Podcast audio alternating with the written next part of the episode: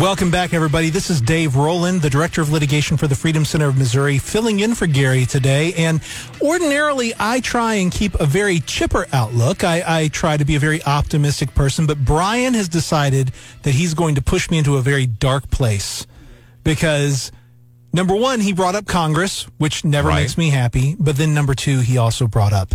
He, Uh, he I, said, I apologize for bringing up uh, Tennessee. yeah. So he, I- he asks me, so Dave, how's Tennessee doing this year? Uh, For I listeners didn't. who don't know, I haven't even followed Tennessee this year. Generally, I will, you know, follow college sports, but Tennessee has been off my radar, and so that's why. As soon as I ask you, you're, it was like not the, right question to ask. So, so for listeners who are not familiar, I, I was born in East Tennessee. I, Right. I am a you know a, a native Tennessean, uh, and so the Volunteers are my team. I, I love Mizzou.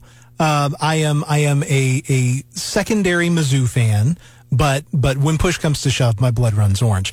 And uh, so so Brian asked me this question You got about how our they're doing. coach, though, you know. Well, we well we yes yes. so so of course Tennessee had a wonderful season last year. We had a really unexpectedly fantastic season last year. So we had very high hopes coming into this season, and and we always seem to flounder against Florida, and that's exactly what happened a couple weeks ago. Um, Mizzou, on the other hand, is having a wonderful season. So congrats to the Tigers and all of you Tigers fans out there. Um, I am just hopeful that that Mizzou wins every game except for one on the rest of their schedule. Coming up in November, Tennessee's going to be coming to Columbia.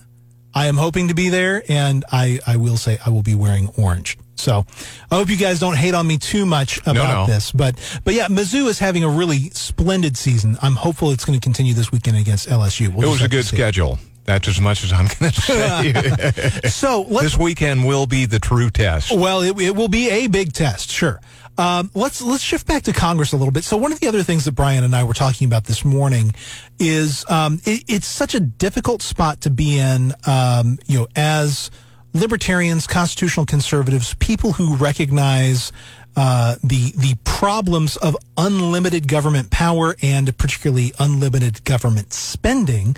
Um, I remember when I was young driving past one of those billboards that got put up that showed what the, the national debt was, and it just kept spiraling, Yeah. right? You know, and and you know this was way back in the day. It was like an old school digital billboard, you know, uh, like like an old school baseball scoreboard where the number kept changing. Um, that shows how old this this billboard was, and and so people at the time were already saying, look, if we keep spending ourselves into this hole, one day those bills are going to come due. Um, it's it's the same thing that's been said by one of my favorite public intellectuals, Gregg Easterbrook. Uh, used to be um, a, a commentator uh, for a couple of, of important media outlets. Now he's got a great Substack uh, called.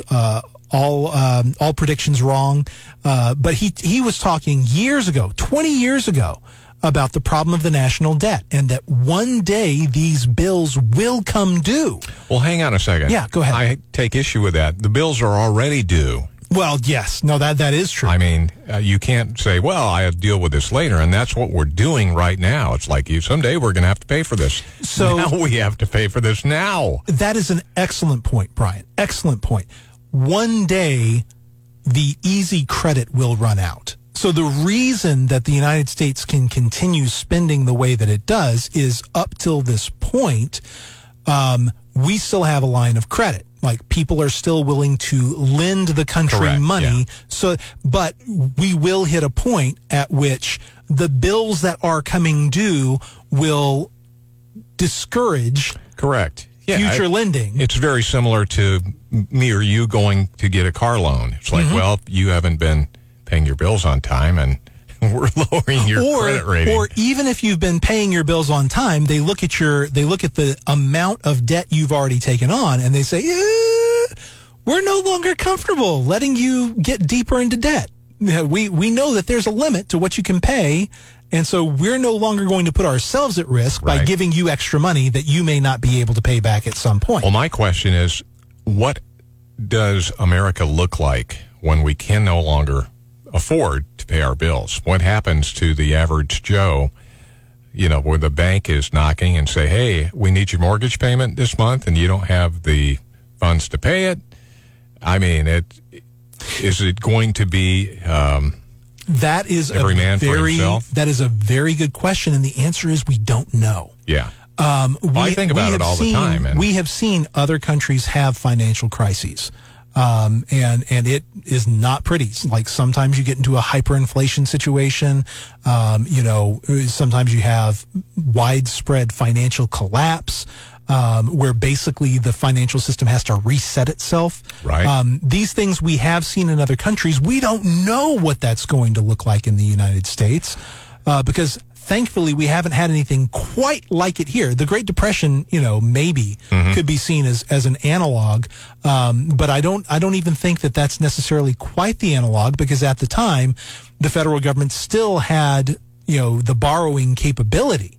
But the, the concern that we've got now is that at some point our government's no longer going to have that ability. And, and if you cannot, um, potentially mitigate the damages of a financial collapse by having the government intervene in some way, which I don't think it's a good idea in the first place. Matter of fact, I was telling Brian, part of the reason we got to talking about this is I was looking at my Facebook history. And so 15 years ago, we were talking about the bailouts for the auto industry and the financial industry in 2008. And I was telling everyone, you've got to call Congress and tell them, do not bail them out. Like this is a horrible idea.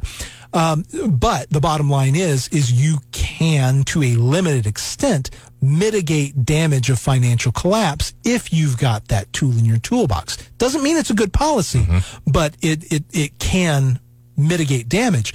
If, if you don't have that tool in your toolbox, it, who knows? Who knows what's going to happen? Now, if government hadn't stepped in for the bailouts of GM, I think it was, what would have happened? They would have gone bankrupt, and another company, maybe Ford or somebody mm-hmm. else, would have purchased the parts, Exactly. the pieces, Exactly. And, and our system is set up to deal with bankruptcies, even widespread bankruptcies. Our system is equipped to deal with that. Yeah. People that have managed their resources better than the, the institutions that are going bankrupt will have the opportunity to step in, buy up the parts of the companies that are going bankrupt, and then hopefully make wiser financial choices moving forward. People It are happens all the rewarded for making good decisions, whereas if you're bailing them out, they're rewarded for making bad decisions. It happens all the time. And I think government was so worried that because of the size of GM, Yeah. that it would have a The whole too big to uh, fail thing. Yeah, a significant effect on the economy globally and nationally, and you know, And it might have had an effect I'm in sure the it short would term. in the short but term. then you come out of it healthier Right. across the board. yeah, Yeah, and and that's that's the problem is is the people making the decisions in Washington D.C. tend to have a very short-sighted view on these things. They are thinking of we must avert pain in the short term, even if it means up making the situation worse in the long term. They take the perspective that uh, John Maynard Keynes once did, where he says, "Well, in the long term, we're all dead, right? You know, we're going to focus on protecting our situation today, but but what it's doing is it is setting us up for um, you know some very very difficult times at some point in the future, and it's also difficult because here we are, the Cassandras, who are saying, you know, if you don't fix this." Problems will result at some point in the future, but we can't tell them exactly when, and that causes Right. people to say, "Oh well, if you can't tell me when it's going to happen, I don't have to worry about it." yeah, exactly. right? Yeah, it's it's crazy. Do you remember uh, when we had the pandemic in the first uh, I do remember few months, and people were freaking out because we didn't know what this n- new thing was, and the grocery stores were completely out of toilet paper. Yeah. I don't, I didn't know what, what the reason for the outage of toilet paper was because COVID was so new. I was like, what do you get diarrhea really bad or something? I had no idea. And all the wipes were wiped out. And then a little bit later, I mean, ground beef gone. It was, it was a frightening situation to walk in a grocery store. I have never seen it, it was surreal. that. Yeah, I Yeah. remember walking into the store at that And it time, was and the, empty. The shelves were were people, cleared. you Yeah, know, and yeah. people were hoarding stuff, and it's like, okay, if this is an example of what we have in store when we default on paying our debts, I don't want to be here. I really don't. Maybe I need to go live on a farm or something. Yeah, I, I, I I don't know. Wholeheartedly endorse it. That's exactly what we've done. We we live on a farm, so so hopefully we'll we'll be able to sustain ourselves okay if this ever comes about the way that we believe it likely will. So we need to go into uh, a commercial break. We're going to come back on the other side of this. We've got a few more things to talk about uh, for the rest of the show. I hope you'll stick with us for that. This is Dave Roland, the director of litigation for the Freedom Center of Missouri, filling in for Gary Nolan on the Zimmer Radio Network. Welcome back. This is Dave Roland, the director of litigation for the Freedom Center of Missouri, filling in for Gary Nolan today. Uh, so we were talking before the break and uh, for the last couple of segments kind of about the, the, the challenges that the country is likely to face at some point in the future um, because we just cannot continue spending uh, willy-nilly and and digging a deeper and deeper financial hole for the country um, and, and we were kind of speculating about you know goodness what are things going to look like when this actually happens now this is going to be an odd transition i'm telling you and uh, to begin with there was a very famous radio show 85 years ago this month that anticipated a very similar kind of shock to American society. You may re- recall uh, the War of the Worlds broadcast. Orson Welles. Orson Welles, right? So, so in this broadcast, they kind of adapted the H.G. Wells novel War of the Worlds that anticipates a Martian invasion, and they made it into this radio show, and it scared the fool out of people. Because they missed the introduction where Orson Welles explains this is an Right. adaptation, right? And and all they hear is is these radio announcers who are talking about these Martians who have landed and are rampaging through the countryside and destroying New York City and all this, and people freaked out. So. Uh, that, of course, was anticipating a, a potential eventual uh, happening or whatever. So, the reason I bring this up, Brian, is It's this weekend. we have a national alert today. no, well, yeah, that, that too, that too. Actually, I hadn't thought about that, but that's that's an even better point. No, so um, listeners to the show, regular listeners to the show, will know that I am quite active uh, in a performing arts community in Mexico, Missouri, where I live, and this weekend we are doing a performance of the historic War of the Worlds radio broadcast. Oh, that is cool. It is cool. It's really cool. And so if you happen to have some time on your hands this weekend and you want to make a short jaunt up to Mexico, Missouri, um, you can go to presserpac.com. That is presser, P-A-C dot com. And you can get tickets to come and see the War of the Worlds, Worlds radio broadcast. Uh, the shows are going to be Friday night at 7, Saturday night at 7, and then we're doing a matinee on Sunday at 2 o'clock. The show's not very long, uh, but it's it's actually it's really cool. Uh, we're going to have some live music there, a live band performing part of um, part of the show, and then you know we're going to be doing the traditional um, script for the broadcast, and it, it really has come together nicely. So I highly encourage people, uh, if you're interested, to come up to the War of the Worlds production by Professor uh, by Presser Performing Arts Center in Mexico. All right, so I got that plug out of the way.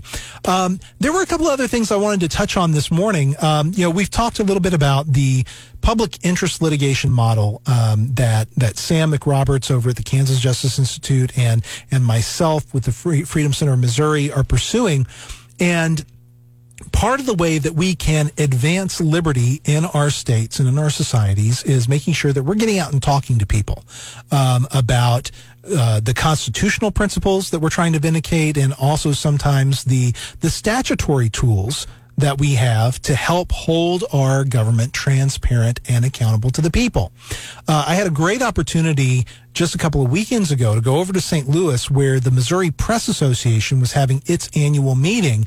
And I was invited to be on a panel discussion where we were talking about Missouri's Sunshine Law at 50. So the Sunshine Law was adopted 50 years ago, uh, and uh, they they just wanted to ask some experts on this uh, statute questions about how can journalists and citizens use the Sunshine Law to help keep people in check, especially help keep government officials in check. And uh, a really interesting proof of concept happened to come around. One of the things that I told this this meeting room full of journalists was sometimes you run into government entities that um, really do not want to give you access to the records that you've requested. Sometimes they will tell you, oh, well, we're not going to be able to provide this to you for months, sometimes up to a year. Um, sometimes they'll say, well, we can provide you these records, but it's going to cost you thousands upon thousands of dollars to do it. Um, and, and this can be a real roadblock for citizens who are trying to understand what the government is doing with their money, with the authority that the people have given these public officials. Well, we run into a, a situation with the Attorney General's office in uh, Jefferson City where uh, people would submit relatively simple sunshine law requests, and the response they were getting from the attorney general's office was, "We're not going to be able to produce these records until April next year." And uh, and that's just crazy. It's crazy. Now now the attorney general's office for their part said that they were dealing with a backlog that was left when the prior attorney general Eric Schmitt, now U.S. Senator Eric Schmitt, left office. They said, well, he had a couple hundred uh, requests that he had not yet finished taking care of, and since now Attorney General Andrew Bailey is coming into office, we've had a couple hundred more requests coming in, and it's just taking us a while to get through them. That's what they said. But one of the things I suggested to this roomful of journalists is we have a little known, little used law on the books in Missouri that specifies, it actually predates the Sunshine Law. It specifies that any citizen in the state who wants to can go to the office of a public official and demand to inspect their public records in person. And it is actually a misdemeanor offense for a public official to deny a citizen the right to inspect public records in person at the place that they're being held. And what's more, the law specifically says that any public official who denies a citizen uh, the right to inspect these records is subject to impeachment. So this is a very powerful statute, rarely used. Uh, I had a journalist call the other week, and they said, "Well, what about what about the attorney general's office? Do you think that maybe we could ask to review records in person at the Attorney General's office and kind of get around this extraordinary timeline that we've been given. Sure enough, one of those journalists contacted me yesterday and he said, you know what? I contacted the Attorney General's office and said, hey, there's this statute that gives me a right to come into your office and review these records in person. And to their credit, the Attorney General's office said, you know what? That's correct. Come in, you know, on this date, and by golly, we will let you look at the records in person. So I, I raise this point, number one, to point out um, that's the value of having a public interest group in your state that is devoted to making sure that people understand the tools, the constitutional tools, the statutory tools that help them to keep government in check. But number two, um, it's it's also I think it speaks quite highly of the Attorney General's office that they recognized that this is a right that citizens have and that they are, in fact, stepping up to make sure that this journalist is going to have the chance to review those records. So um, I, I'm very pleased with all of these developments. We are about to go into another commercial break. We got about a half hour left in the show. Come back with us on the other side of this. I've got a few more uh, cases to discuss that I am dealing with here in the in the state. Now, some of them may get your blood boiling. I think they might, but you know, of course, that's why we're here is to not only to bring your your attention to these things, but also to explain what I'm doing, what the Freedom Center of Missouri is doing to try and deal with these issues and make sure that these government actors are indeed kept in check, that they are held accountable to the Constitution, that they are held transparent to the people so that we can play our roles in our self-governing society in deciding who gets to hold these offices, who gets to wield the authority that we have given them. So we're going into a commercial break. Come back on the other side and we will continue this conversation. This is Dave Roland filling in for Gary Nolan on the Zimmer Radio Network. Welcome back. This is Dave Roland, the Director of Litigation for the Freedom Center of Missouri, filling in for Gary Nolan today on the Gary Nolan Show. Uh, so we have been talking about all kinds of various frustrations we have with the government, and um, I've, I've, got a couple more to bring to the table. Uh, there is a situation that's developed in the city of St. Louis just over the last couple of days um, that that I want to highlight here. Um, you know, people who listen to me regularly on the show, they they know that uh, I've I've got a soft spot for homeless people. Uh, I understand that a lot of people are frustrated when they encounter homeless people. They don't like to deal with them. Um, but my my basic standpoint is, look, people have a right to exist, um, and and that means they have a right to exist on public property uh, as long as they're not obstructing the sidewalk, as long as they're not violating some other law, you know, basically doing something that harms somebody else, um, they've got a right to exist. Uh, so in St. Louis City, um, the city has number one been actively trying to shut down efforts to help the homeless in various ways. We litigated a case against them uh, that was trying to prevent people from feeding the homeless, providing food to hungry people. Um, and there's also a group called uh, the New Life Evangelistic Center that had been providing a shelter for homeless people. In other words, folks who didn't have somewhere else safe to stay, they could go to the building owned by the NLEC and um, stay the night and, and be protected from the elements, uh, be protected from potentially other people that were interested in in harming or abusing them in some way. Um, but the city shut it down, in part because the neighbors complained. The neighbors didn't like the idea of this homeless shelter being located where it was. But when you shut down a group that is trying to help the homeless people, it doesn't mean the homeless people go away. It just means that they are pushed into less workable, less uh, advantageous circumstances. So a bunch of these homeless people who still do not have a place to go in downtown St. Louis decided they were going to set up a, a camp over next to City Hall.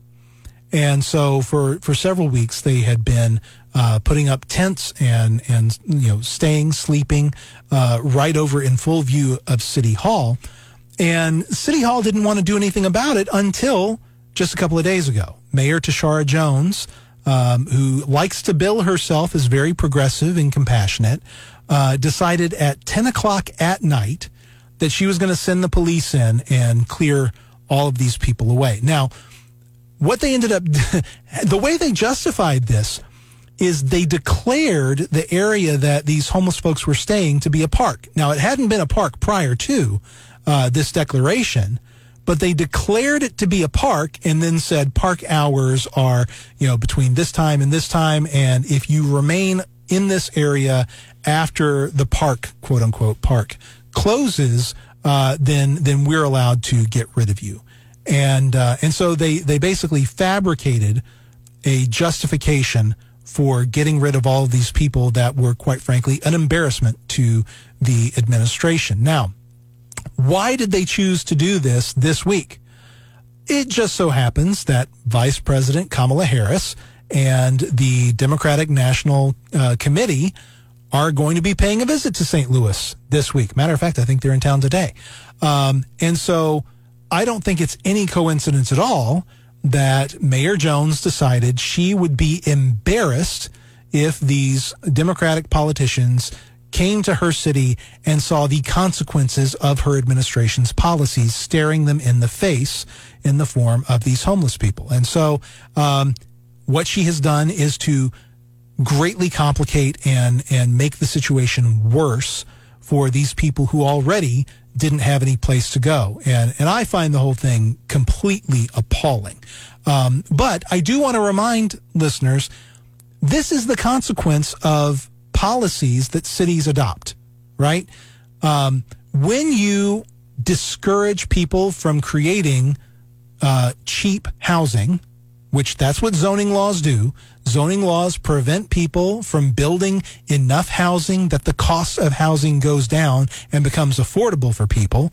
When you shut down homeless shelters that are trying to give these folks a place to go, a safe place to exist, what do you think is going to happen? They're going to end up on the streets.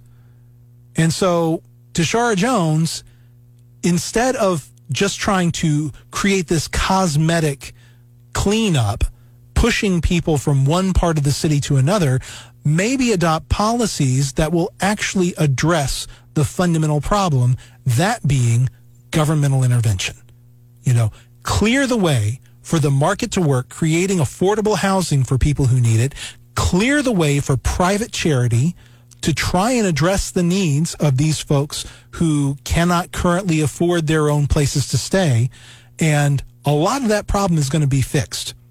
But unfortunately, uh, common sense is not as common as one might hope.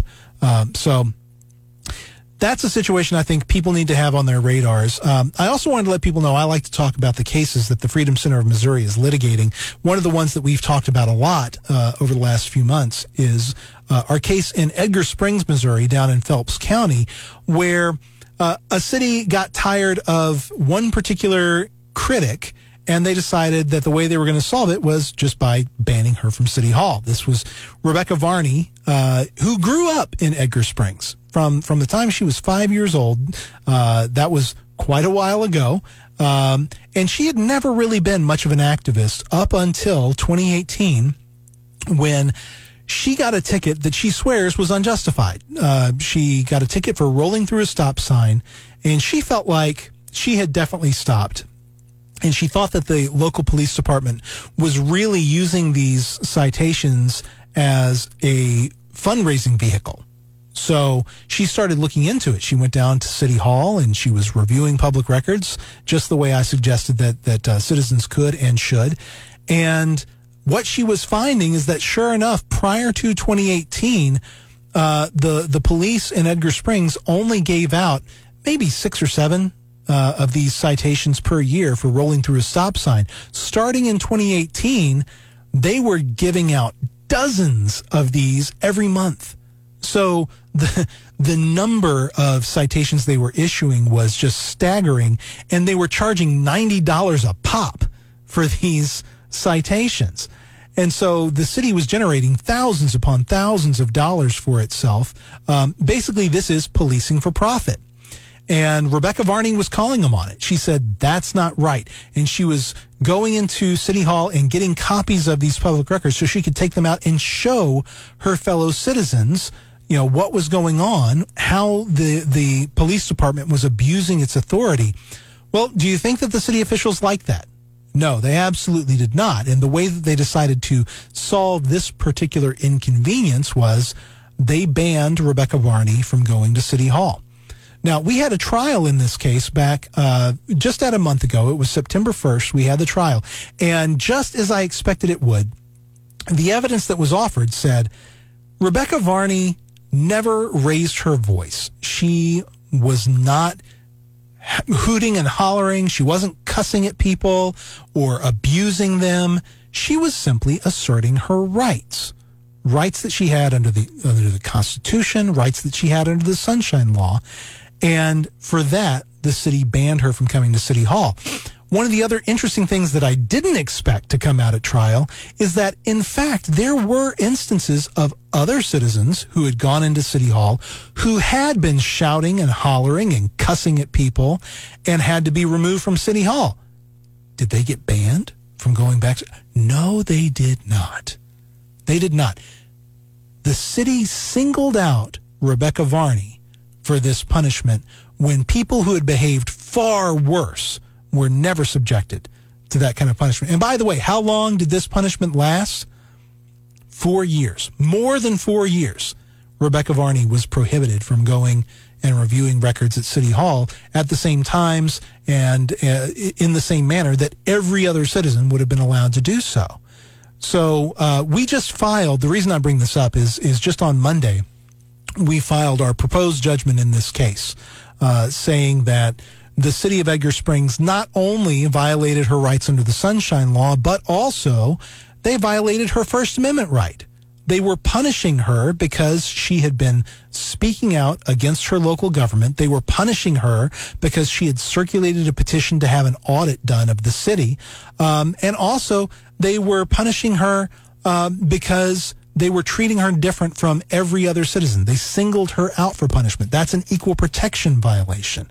And so I am hopeful and somewhat confident that the court's going to come back hopefully in the next couple of weeks, maybe maybe as many as a couple of months, um, and give us our, our final ruling saying that, yes, indeed, the city of Edgar Springs violated her rights and that they're going to be held to account. So uh, if you will keep on listening to this show on Thursday mornings, Gary will, uh, will have me on and hopefully we'll be able to share news of that victory in the not too distant future keep listening. We've got one more segment to go in this show. I'm looking forward to sharing it with you. This is Dave Roland filling in for Gary Nolan on the Zimmer Radio Network. We are back. This is Dave Roland filling in for Gary Nolan. Uh, I have been talking a lot about the, the different cases that the Freedom Center has been working on uh, and, and the situations that we're involved with. I do want to kind of close out the show today by um, highlighting some important Supreme Court cases that we're not involved with, but that I, I think are going to have a very high impact on uh, citizens' freedoms going forward. So, um, so you may or may not realize that the U.S. Supreme Court operates uh, differently from a lot of state courts. They uh, have terms that begin on the 1st of October each year, uh, and then they last until right around the end of June each year.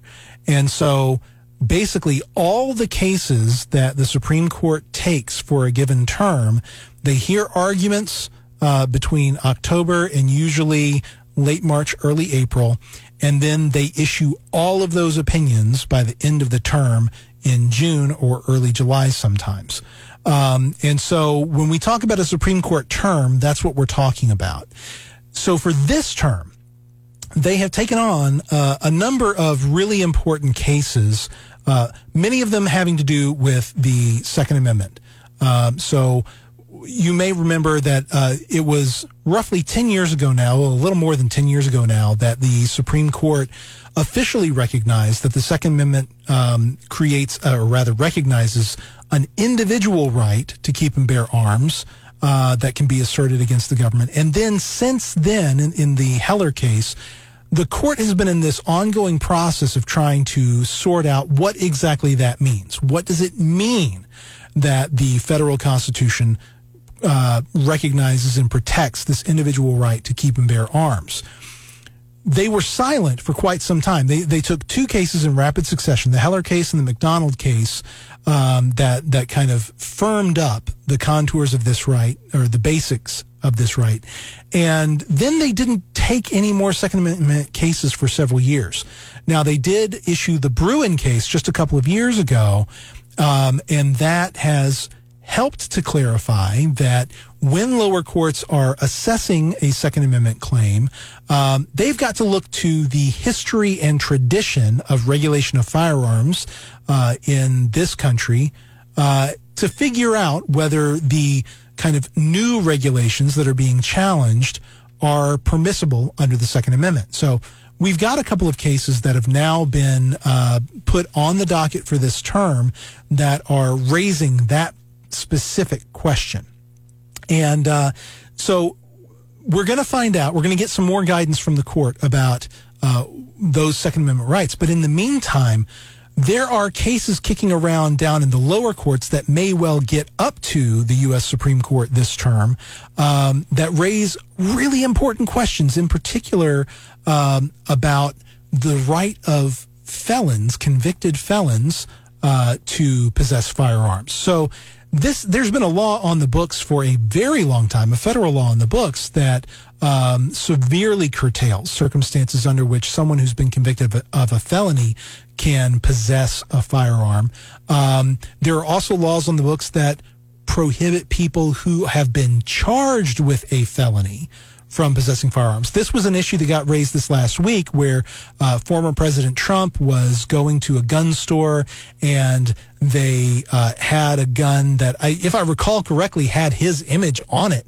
I think the gun had, had kind of been decorated with his image and they handed it to him to hold. And he said at that point that he wanted to buy it. Problem is, is he's under felony indictment uh, in in several courts. And so under federal law, it would certainly not be legal for him to purchase the gun. And technically, it might not have even been legal for him to handle it. But then there's the question of whether those laws that prohibit this are constitutional. Now, it also comes up in the context of Hunter Biden. So Hunter Biden has been charged with uh, unlawfully possessing a firearm while he was addicted to uh, illegal substances. So I know a lot of people are thrilled to see some level of accountability for the president's son. But at the same time, this is a really questionable federal law. Uh, I happen to think that it's not constitutional to tell somebody that they are deprived of a constitutional right simply because they at times might be under the influence of narcotics. It's one thing, and this is the argument that's been made uh, in Hunter Biden's case and elsewhere. There are times, of course, when if you are intoxicated, if you are under the influence, you could very seriously be a present danger to the people around you, to yourself or the people around you. That's why we don't typically allow you to drive a vehicle while you are under the influence because of the danger that you could pose to yourself and others. But if someone is not actively under the influence, then it's not clear whether there's any justification at all for telling them they cannot exercise their right to possess a firearm. And so uh, I would not be surprised in any way if the U.S. Supreme Court ends up taking one of these cases that, that will assess number one, can you prevent someone from exercising their right to keep and bear arms when they are sober? Number two, can you pre- prevent someone from possessing uh, a firearm when they have been charged with an offense, especially if the offense has not been proven? And then number three, even if someone has been proven to have committed a, fi- a felony, what if it's a nonviolent felony? What what if it was tax evasion? What if it was uh, sending an email that didn't have uh, an appropriate disclaimer on it, which is a felony under certain circumstances? Can you really tell someone that they have surrendered a fundamental constitutional right simply because they've done something that didn't actually put anybody else in harm's way? That doesn't suggest in any way that this person is a danger to themselves or others. Um, these are the kinds of questions that the Supreme Court is going to need to answer going forward. And I got to tell you, I am optimistic. I think that the current lineup of Supreme Court justices um, is likely to rule that these restrictions on the right to keep and bear arms are are probably unconstitutional. So that is something we all need to be keeping our eye on and anticipating as this Supreme Court term moves forward. Uh, hopefully, we'll be getting some of these answers. Uh, I also wanted to highlight some of the excellent work being done by my friends and former colleagues at the Institute for Justice.